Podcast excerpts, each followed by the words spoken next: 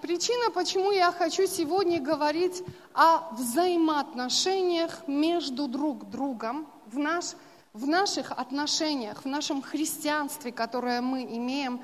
И вы понимаете прекрасно, да? Если ты говоришь, что ты любишь Бога, а говоришь, брата не люблю, то Иаков пишет, нет в том любви Божьей. Тогда вряд ли очень сомнительная твоя любовь к Богу. Но когда ты говоришь, я люблю Бога, тогда Бог тебя приводит в особое место, где ты будешь сталкиваться с людьми, общаться с ними, иметь определенные соприкосновения, общение. И чаще всего я слышу такие фразы, я же в церковь пришел. И такое ожидание встретить в церкви совершенных людей, абсолютно безукоризненных, ни к чему придраться нельзя, абсолютно святых, у которых все на все 100% чудесно. Вот мы с вами здесь собрались. Есть люди, у которых, ты точно знаешь, у тебя не на все 100% все чудесно. Руки можешь поднять? Я тоже свою руку поднимаю. И, естественно, люди, которые ожидают встречу со святыми, вдруг они соблазняются, и приходит такой момент в их жизни, а где же тогда Бог, если в этой церкви не все было свято, или вот я столкнулся с верующими людьми, не все было правильно с ними. Но интересно, когда Бог приводит нас к себе в свою обитель и дает нам спасение, в нашей жизни появляются обязательные взаимоотношения. Номер один – это наши взаимоотношения с Иисусом Христом. Так ведь? Знаете, если ты считаешь себя верующим человеком, и в твоей жизни нет взаимоотношений с Богом, то тогда твоя вера сомнительная. Что-то не так с твоей верой. В твоей жизни обязательно должны быть взаимоотношения с Богом. И в Библии есть такая история одна в Деяниях, когда Павел, он до встречи с Иисусом в своей жизни был фарисеем, очень ревнительным по Богу. Он гнал христиан и делал это очень искренне. Он думал, что он делает правильно, потому что надо спасать честь Бога, надо спасать имя Господа. И вот перед тем, как встретиться с Иисусом, он считал себя верующим человеком. Но считал ли Бог его так? Знаете, когда он встретился с Иисусом, Павел ослеп. И когда он ослеп 3 дня, он находился в определенном месте, и тогда Бог проговорил одному верующему человеку и сказал, иди туда, там увидишь Павла, возложи на него руки, и он станет видеть. Он говорит, Бог, ты что творишь? Я что сейчас? Пойду к нему, я же знаю, он убивал христиан, он верующих, за волосы женщин таскал в темницы. Я лично это видел и слышал немало историй. И ты сейчас меня направляешь к нему. И знаешь, что сказал тогда Бог ему? Он теперь молится. Это было ключевым. То есть все, что было до сих пор в жизни Павла, он всего лишь думал, но это была подготовка к встрече с Богом. Настоящая встреча в его жизни произошла, и после такой встречи Павел начинает молиться. Он по-настоящему начинает говорить с Богом. И эта молитва, обращенная к Богу, услышана Богом. Знаешь, вообще-то фарисеи молились 5 раз в день. И Павел, как и все другие фарисеи, молился 5 раз в день. Но молитвы Павла стали слышимы Богом только тогда, когда он встретился с Иисусом Христом. И для нас с тобой должно быть очень важно, когда мы приходим в церковь, наши с тобой отношения с Иисусом, они должны быть обязательными. Ты не можешь сказать, ничего, сегодня я приду в церковь, послушаю слово пастора, и через пастора мне что-то Бог да проговорит. Или там ты получаешь откровение из телевизора, из каких-то песен, потому что ты даже Библию не открываешь, и ты не молишься. Истина в том, что Бог хочет встречи с тобой лично. Он хочет прийти и прикоснуться к тебе лично. Он хочет проговаривать в твое сердце лично. Он хочет вкладывать свой мир, покой, радость лично в твое сердце. И здесь ты не можешь уповать на кого-то и думать, вот сейчас кто-то мне это сделает, а я получу. Так не бывает. Это твои отношения, и это очень важно. И у нас, естественно, наступает второй уровень взаимоотношений. Когда мы приходим в церковь, мы начинаем общаться друг с другом. Мы начинаем, и это нормально, и это правильно, общаться друг с другом. Но интересно, что многие люди приходят и говорят, вот знаете, вот после общения с этим человеком я в эту церковь вашу даже ходить не хочу. Кто-то говорит такое, кто-то приходит и говорит, вот после такого общения я только с Богом общаться буду, я не буду ходить в церковь, чтобы общаться с верующими, я буду ходить в церковь, чтобы общаться с Богом. И тогда все эти случаи, их было немало, это заставило меня обратиться к Слову Божьему и посмотреть на истину. Что же ты, Бог, говоришь по этому поводу? Должны ли мы друг с другом общаться? Каким это общение должно быть в нашей жизни, чтобы оно назидало, чтобы оно приносило пользу и помогло нам во имя Иисуса Христа? Так ведь? И знаете, давайте обратимся к Слову. Откроем с вами 2 Тимофея, 2 главу. И вот в 20 стихе вот что написано. «В большом доме есть сосуды, не только золотые, и серебряные, деревянные, глиняные, одни в почетном, а другие в низком употреблении.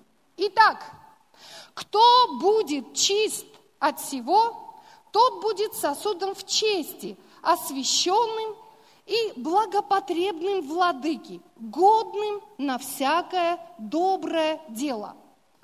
Чист от чего? Посмотри, Бог не говорит, что я использую только сосуды золотые. Я не буду использовать сосуды деревянные или глиняные. Но что Бог говорит? Он говорит, тот, кто будет чистым сосудом. От чего нам надо очищаться? Смотри, что здесь написано.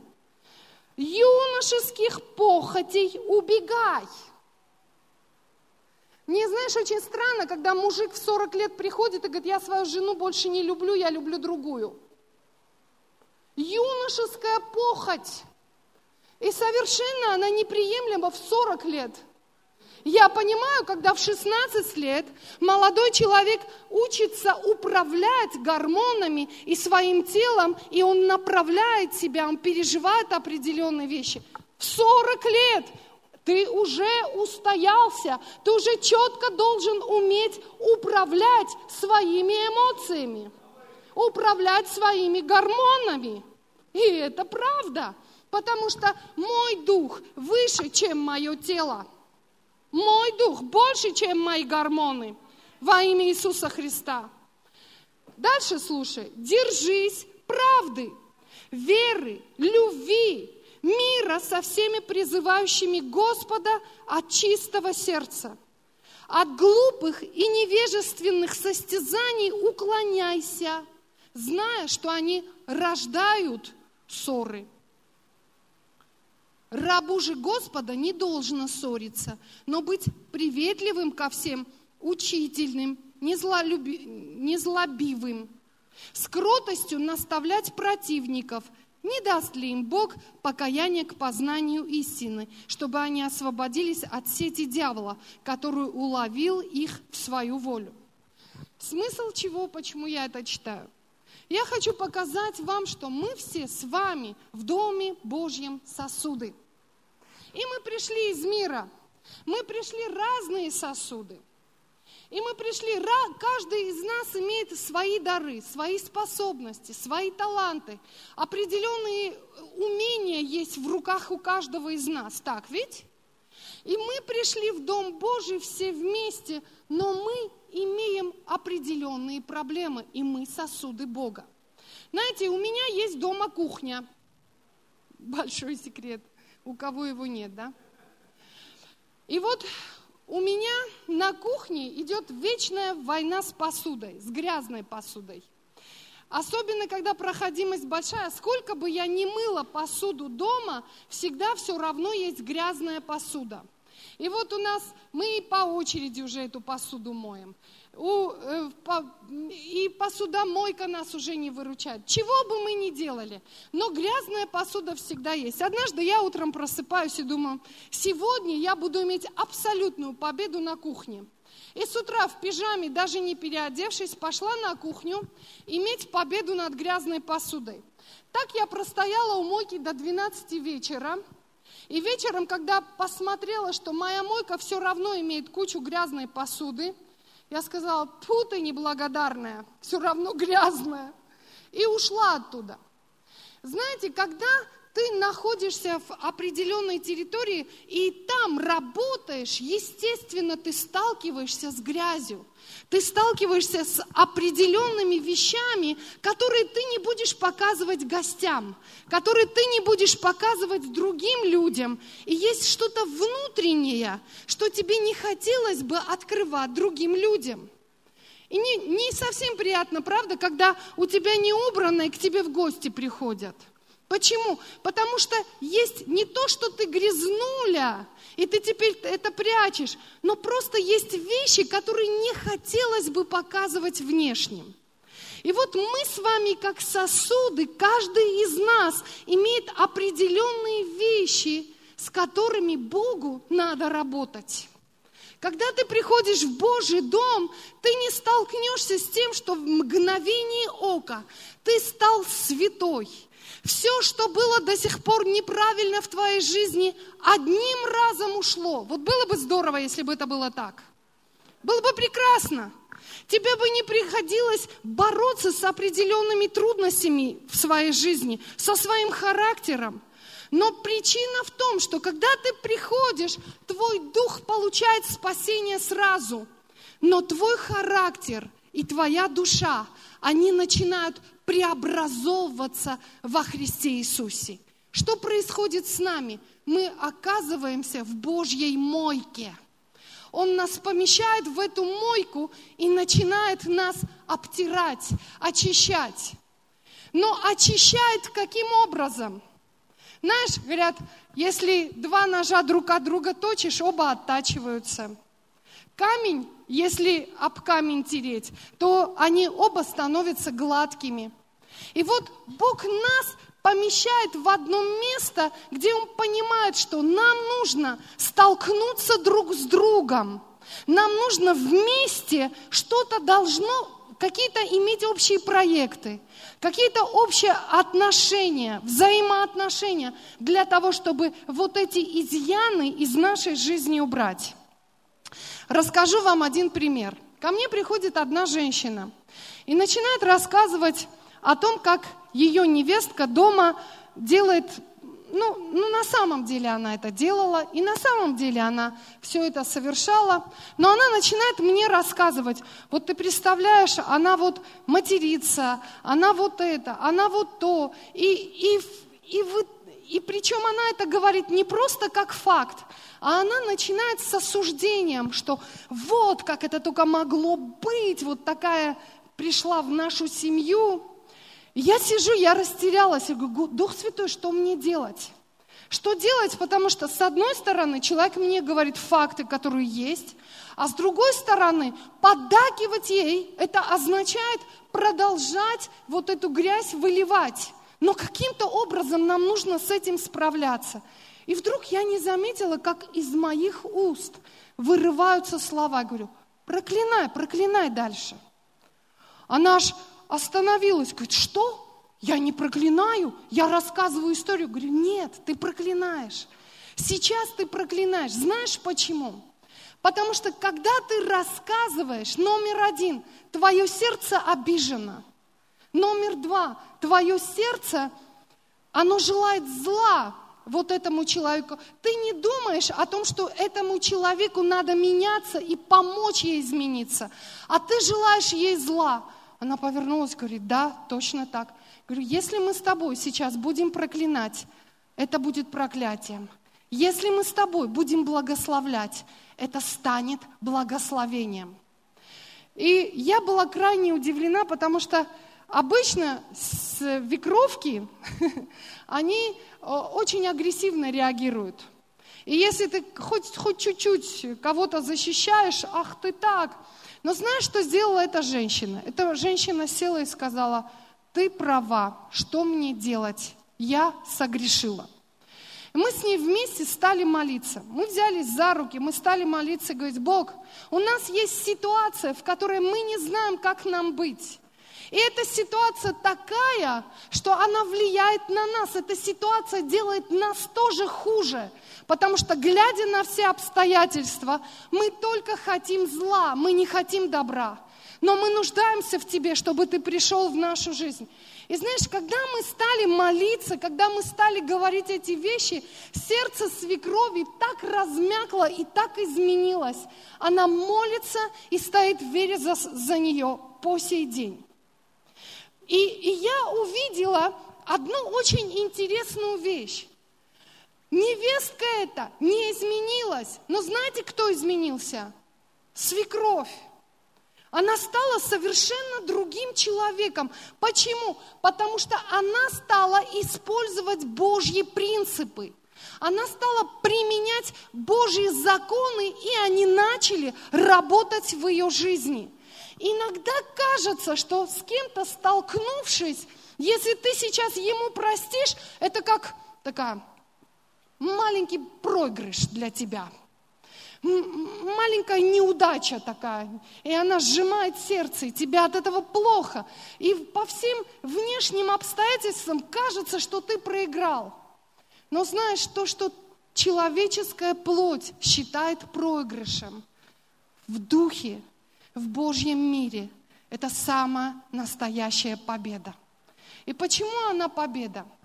Посмотри, опять-таки, если это был бы сейчас грязный сосуд, вот представь себе, здесь грязи много, там потеки кровяные, здесь муха убитая на стакане. Вот кто из такого стакана стал пить бы? Даже если бы ты очень жаждал, ты бы не стал пить из этого стакана. Разве не так? Что ты будешь делать? Номер один, ты унесешь на мойку этот стакан, чтобы его очистить, омыть. И, естественно, ты найдешь средства, разные средства, чтобы этот стакан терся. Так мы с тобой, как этот стакан, когда нас трут, мы говорим, больно, что ты на меня наезжаешь, зачем ты мне это говоришь, мне не совсем приятно. В момент обличения не может быть приятно. Когда не очень хорошо, не может быть приятно. Но одна проблема возникла, почему я сегодня хочу об этом говорить. Вот два сосуда встретились, один был чистый, другой грязный. И они столкнулись друг с другом, и то, что произошло в итоге, они оба грязные. Они оба теперь нечистые сосуды. И этот был грязный, и этот был грязный. И у меня тогда возникла такая, знаешь, опаска, Господи, а как тогда быть, если люди между собой общаются?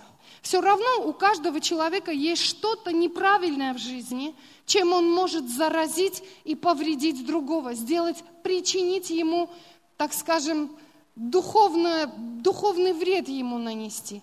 Как же тогда быть в таком случае? Посмотри, если они потерлись, теперь они оба грязные, теперь они оба негодные к употреблению. И что-то должно быть в нашей жизни, чтобы мы имели взаимоотношения, чтобы мы общались друг с другом, но при этом это не пачкало нас. но очень сильно работала в нашу пользу. И поэтому сегодня я немножко коснусь отношений. Можно два парня сюда, идите сюда. Два человека, ну можно две девушки, без разницы. Кто-нибудь, бегом. Добровольцы нету. Это твоя участь, да? Вот-вот. Если нет добровольцев, то принудительно. Сядь, встань вот здесь. А ты здесь. Посмотри, я человек, я пришла в церковь. И в моей жизни есть определенные вещи, которые я получаю от Господа. У меня есть взаимоотношения, у меня есть общение с Богом. Я получаю от Бога определенные вещи, которые в моей жизни работают. Если эти вещи, они будут просто оставаться у меня незадействованными, я стану как болото. Видели христиан, которые как болото? Они много-много-много знают, а пользы от них ноль. Некое духовное ожирение. Подойди, скажи, вот это, да я это знаю, да я это читал, я это помню. Мне вообще можете ничего не говорить. Но при этом никакой отдачи. Когда смотришь, говорит, по плодам судите о них. Когда смотришь на жизнь человека, а плодов-то никаких, кроме как ворчать и говорить, что он все знает. Всезнайка такой. Поэтому, чтобы со мною было все в порядке, я должна иметь в своей жизни того, на которого я могу влиять. Я прихожу и... Я вижу, что он нуждается в этом слове. Я вижу, что это его ободрит. И когда я начинаю делиться с этим человеком своей верой, я начинаю его вдохновлять и ободрять. Вдохновляйся. И послушайте меня.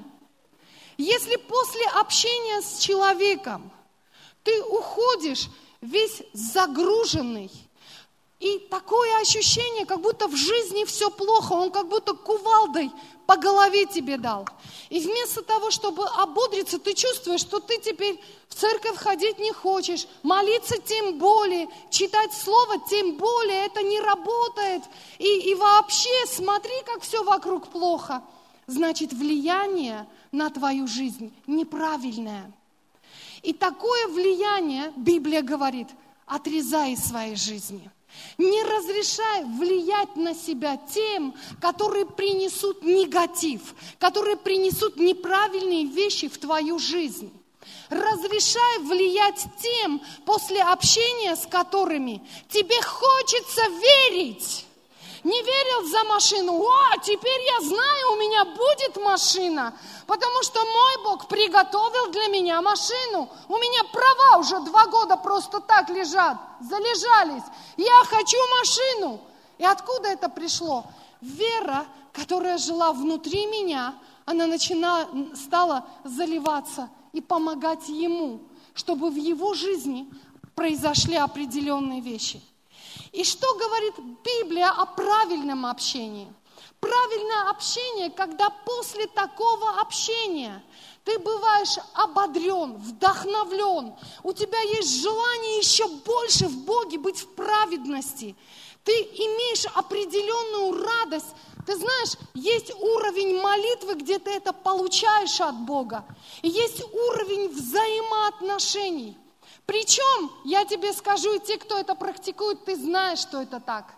Когда ты с кем-то делишься, после этого ты бываешь очень вдохновлен и ободрен. Как будто крылья выросли. Как будто что-то казалось бы, ты делился верой, а теперь к тебе еще больше пришло. Ты еще вдохновленней стал. Еще круче стало в твоей жизни. Так ведь? И это общение, оно обязательно принесет плод. Результат наших взаимоотношений. Это будут плоды. Ты увидишь, человек еле как двигался, сейчас он окреп в вере. Вообще не молился. После общения он теперь любит молиться. Он бегает на молитву к Богу. И это его укрепляет и обновляет. Итак, это мое влияние на кого-то. Но я как человек не могу жить, только влияя на кого-то. В моей жизни должны быть люди, которые могут приходить и говорить мне. В моей жизни должны быть люди, которые приходят и влияют на меня. Говорят, послушай, приходи, ободряй, наставляй меня. Понимаешь? Знаешь почему? Потому что в процессе хождения я не все могу увидеть, как оно есть. Но человек, который рядом со мной, и Библия предупреждает, будьте внимательны друг к другу. И когда друг другу что-то говорите, говорите с учтивостью. И когда он видит, что я сегодня нуждаюсь в определенном влиянии, он приходит и влияет на меня. Он говорит, вот здесь ты неправильно делаешь. Вот здесь ты не совсем так делаешь. И знаешь, я всегда ребят моих предупреждаю, говорю, если вы вдруг видите у меня что-то не так, мне надо говорить об этом. Не молчите, не думайте, что говорить нельзя. Мне нужно ваше влияние. Почему? Потому что, а теперь соединитесь. Потому что, когда мы обтираемся друг от друга, это влияние нас оттачивает.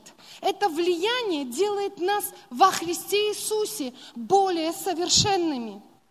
Если ты просто запрешься дома и будешь дома целыми днями молиться, и никогда не разрешать никому влиять на тебя, то я хочу тебя огорчить. В твоей жизни ничего не изменится. Твое христианство не принесет плода. Ты вообще будешь бесплоден. В Боге это не работает чик-чирик. Я с Господом и хватит. Но в Боге работает, когда мы вместе, мы разрешаем Богу вести нас, как Он считает правильным. С одной стороны, влияют на меня, но с другой стороны, есть человек, на которого влияю я. И вот это правильная позиция, это правильное отношение. И знаешь, если после влияния Даниила я вдруг приду домой и посмотрю, а вера моя куда-то исчезла. Я теперь вообще скисла, я теперь вообще в очень плохом состоянии. И что мне теперь делать? Бочку катись на Даниила, правда? Бежать и пастору рассказывать. Пастор, вот из-за него у меня вот такое состояние. Знаешь, что я сделаю? Я прибегу к Богу и скажу, Господь, в чем дело? Что не так? Почему это влияние принесло во мне негатив? Есть определенная вещь. Иногда, когда тебя корректируют, и когда где-то тебя наставляют на правду, тебе это не нравится. Тебе неприятно слышать эти вещи. И мне неприятно, если Даня придет и скажет, так, причесочку поправьте, Жанна Геннадьевна. Например. И ты знаешь, конечно, будет первая реакция, будет, да ты что, не все в порядке. Бежать к зеркалу. И есть некий конфуз. Но когда ты понимаешь, что он говорил, наставлял тебя на истину, чтобы исправить тебя, в таком случае это правильно. Но если он пришел, и мне просто, он хотел пророчествовать от Бога, а Бога в этом нет. И он хотел меня вдохновить, а на самом деле сказал полностью противоречивые вещи, не те, которые Бог вкладывал в мое сердце. Что мне делать? Загружаться, как некоторые говорят, вот мне пророчествовали, но совершенно не то, что мне Бог говорил. Забудь об этом пророчестве, потому что у тебя есть личные отношения. И если кто-то пришел и тебе пророчествует неправильно, не разрешай, чтобы это неправильное влияло на тебя. Перепроверь еще раз с Богом все. Выясни еще раз, имей несколько людей влияния, к которым ты можешь прийти и сказать, ребят, нуждаюсь в молитвенной поддержке, у меня ситуация, пожалуйста, молитесь за меня, чтобы у нас было одно слово от Бога, а не совершенно противоположные слова. И знаешь, эти вещи, они будут и Данила менять, И меня менять, и Сергея менять. Какой-то ты сегодня очень серьезный. Вообще очень серьезный. Что-то случилось? Все хорошо? На работе. Он на работе. Начальник стоит, он на работе. Понимаешь, церковь? Понимаешь, церковь? Поэтому наши отношения – это очень важная вещь. Вы видели, на нашем гербе нарисован бриллиант. Что означает бриллиант? Почему мы выбрали его? Сам по себе бриллиант имеет очень сильную молекулярную связь. Это самая сильная связь, которая может быть. Это означает, что бриллиант не просто так разбить. Он тебе разрежет стекло, а на нем даже царапинки не будет. Он такой непобедимый, сильный. И вот таким образом Бог оттачивает наши взаимоотношения. И если год назад, 3 года назад мы имели вот такие отношения, мы так, привет, пока, то со временем, с каждым годом мы все больше и больше, узнавая друг друга, вдруг обнаруживаем, наши взаимоотношения окрепли. Я теперь Даньку-то хорошо знаю. И знаю, за что он стоит в вере, знаю, как ему помочь и за что молиться, когда ему нужна моя поддержка. Но я точно знаю, что он точно так же молится за меня и поддерживает. В нужную минуту я всегда могу к Сергею обратиться. Он мне точно поможет, потому что у него характер такой, отточенный в Господе. Он желает помочь и всегда делает то, что нужно делать во имя Иисуса Христа. Аминь. Давайте подтверждение. Ребят, спасибо, садитесь. Подтверждение местописаниями.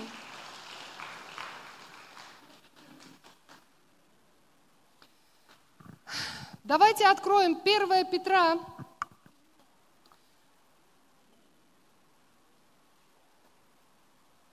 2 глава, 17 стих. «Всех почитайте, братство любите, Бога бойтесь, царя чтите». Давайте откроем 1 Петра, 3 глава, 10 стих. «Ибо кто любит жизнь и хочет видеть добрые дни...» Это не то место, забудьте про него, простите. Поехали дальше. 1 Петра, 4 глава, 7 стиха. «Впрочем, близок всему конец. Итак, будьте благоразумны и бодрствуйте в молитвах». В нашей жизни это номер один. Скажи, номер один. Это общение с Богом. Все остальное потом, оно приложится. Но номер один – это общение с Богом. Знаете, когда я стала разговаривать с Богом, Он первое, что сделал, вложил в мое сердце желание искать церковь. И мы с Артуром еще не знали, казалось бы, зачем тебе церковь? Ты общаешься с Богом, получаешь от Него ответы. Но Бог, который говорит в сердце человека, стал говорить: твое место в церкви. Тебе надо найти церковь. И у меня есть в этом городе семья, в которую я хочу тебя поместить. И когда мы пришли в эту церковь, Бог проговорил Артуру: это моя семья. Я хочу, чтобы ты был здесь. Дальше читаем это местописание. Мы читаем 1 Петра 4, 7 стих. Теперь 8. Слушайте меня. Посмотрите, он говорит о важном деле, правда? О молитве. Номер один. Но продолжение, это продолжение текста. Смотрите, что он говорит. «Больше всего имейте усердную любовь друг к другу, потому что любовь покрывает множество грехов. Будьте страннолюбивы друг другу без ропота. Служите друг другу, каждый тем даром, какой получил, как добрые домостроители многоразличной благодати Божьей». Говорит ли кто? Говори, как слова Божьи. Служит ли кто? Служи по силе, какую дает Бог, дабы всем прославлялся Бог через Иисуса Христа, которому слава и держава во веки веков. Аминь. Аллилуйя. И еще одно местописание, последнее местописание. Римлянам 12 глава, 10 стих. «Будьте братолюбивы друг к другу с нежностью, в почтительности друг друга предупреждайте». Я знаю людей, которые после того, как они отступили, потом они боятся вернуться в церковь. И я много спрашивала, говорю, а почему ты боишься вернуться? Что случилось? Говорит, понимаете, вот как только я захожу в церковь, я сразу вижу, как люди выстраиваются в очередь, чтобы прийти и обязательно ткнуть пальцем на мою ошибку и указать, что хорошо, что вернулся, ты понял, что ты ошибался. Он говорит, но мое присутствие в церкви само по себе уже говорит, что я понял, что я ошибался. Со мной не все было в порядке, я это знаю. И я пришел сюда получить ободрение, вдохновение, дальше двигаться с Богом, желание перемен в моей жизни. И тут наше с тобой отношение. Посмотри, Библия говорит, в почтительности. Если ты чувствуешь, что человека нужно, даже ничего не говори. Обними и скажи, о, круто, что ты здесь, я рад тебя видеть, слава Богу, что ты здесь. Посмотри, а ходит ли он на ячейку, а имеет ли он общение в церкви с другими людьми. Может быть, этого достаточно, ты внимательный к кому-то. Но если человек получает внимание слишком много, интересно, что одни получают слишком много, а другие вообще ничего не получают. Но наша с тобой задача каждому человеку помочь, на каждого обратить внимание и быть внимательным к каждому человеку. Для этого у нас существуют домашние группы. Это то место, понимаешь, когда ты приходишь на служение в церковь, ты не можешь здесь получить стопроцентное внимание, потому что, как правило, люди прибегают, и все хотят очень быстрого совета, очень мгновенного ответа. Тот, кто хочет мгновенного ответа от меня, знай, у меня всегда мгновенный ответ один – молись. Другого я не скажу. Те, которые уже подходили, они знают мой ответ. По-другому я не общаюсь, потому что у меня нет мгновенных ответов. Я сама хожу под Богом. Но когда ты приходишь в церковь, окружи себя людьми. Приди в домашнюю группу. Возьми общение с ними, возьми время с ними и разреши Богу через этих людей влиять. Разреши Богу тебе влиять на этих людей через те вещи, которые Бог тебе говорит и выкладывает в твою жизнь. И тогда твое христианство, оно будет стабильным, оно будет сильным, оно принесет по-настоящему плод в твоей жизни. Кто из вас хочет быть плодовитым? Аминь. Нет никого, кто бы не хотел принести плод. Знаете, напоследок расскажу одну вам историю. Одна семья, и в этой семье была такая ситуация, где жена все время говорила, я не хочу ходить в церковь, я не хочу быть с Богом, я не люблю своего мужа, я хочу перемен в моей жизни.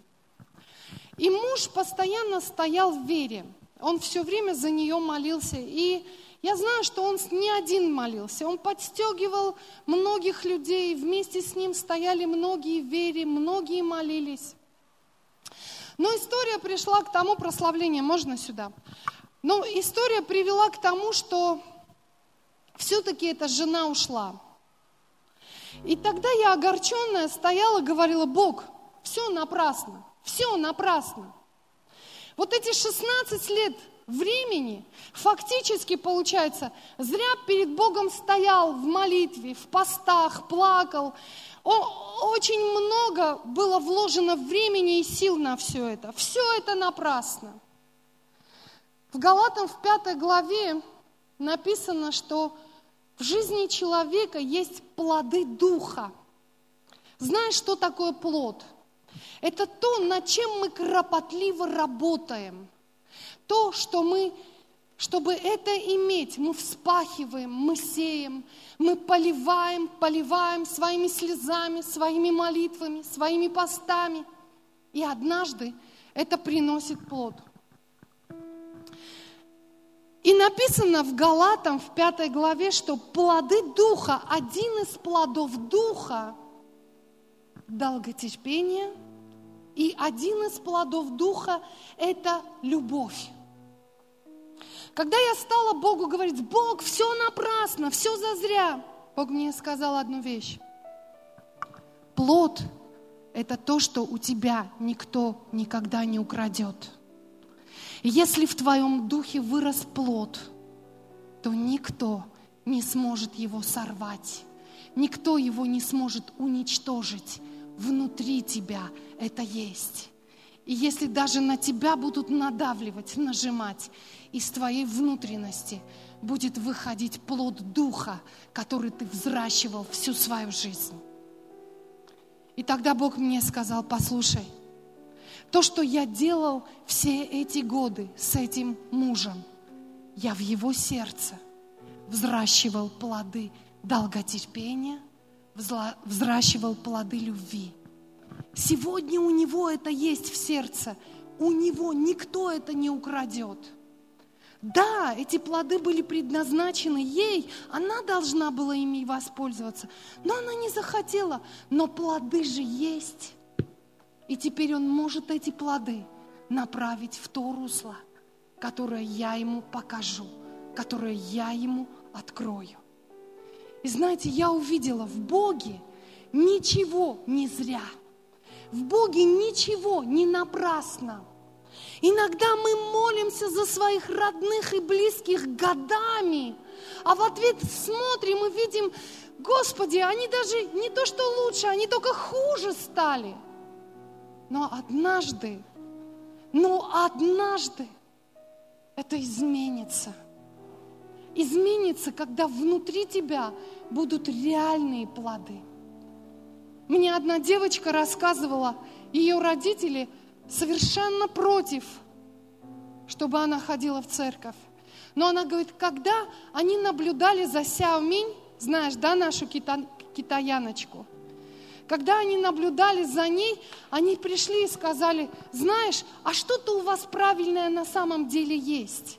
Когда мы смотрим на жизнь человека, как она преобразилась, как она изменилась, что-то все-таки есть у вас. И теперь они не сопротивляются и не говорят: не ходите в эту церковь.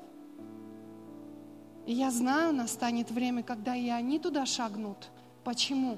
Потому что они видели чьи-то плоды, они увидели чью-то работу. И когда это хорошо, это привлекает людей, это манит их. Давайте все встанем сейчас.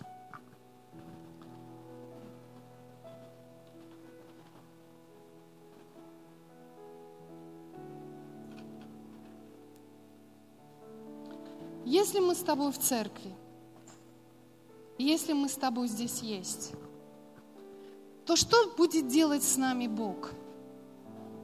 Он будет работать с нами так, чтобы внутри нас росли плоды.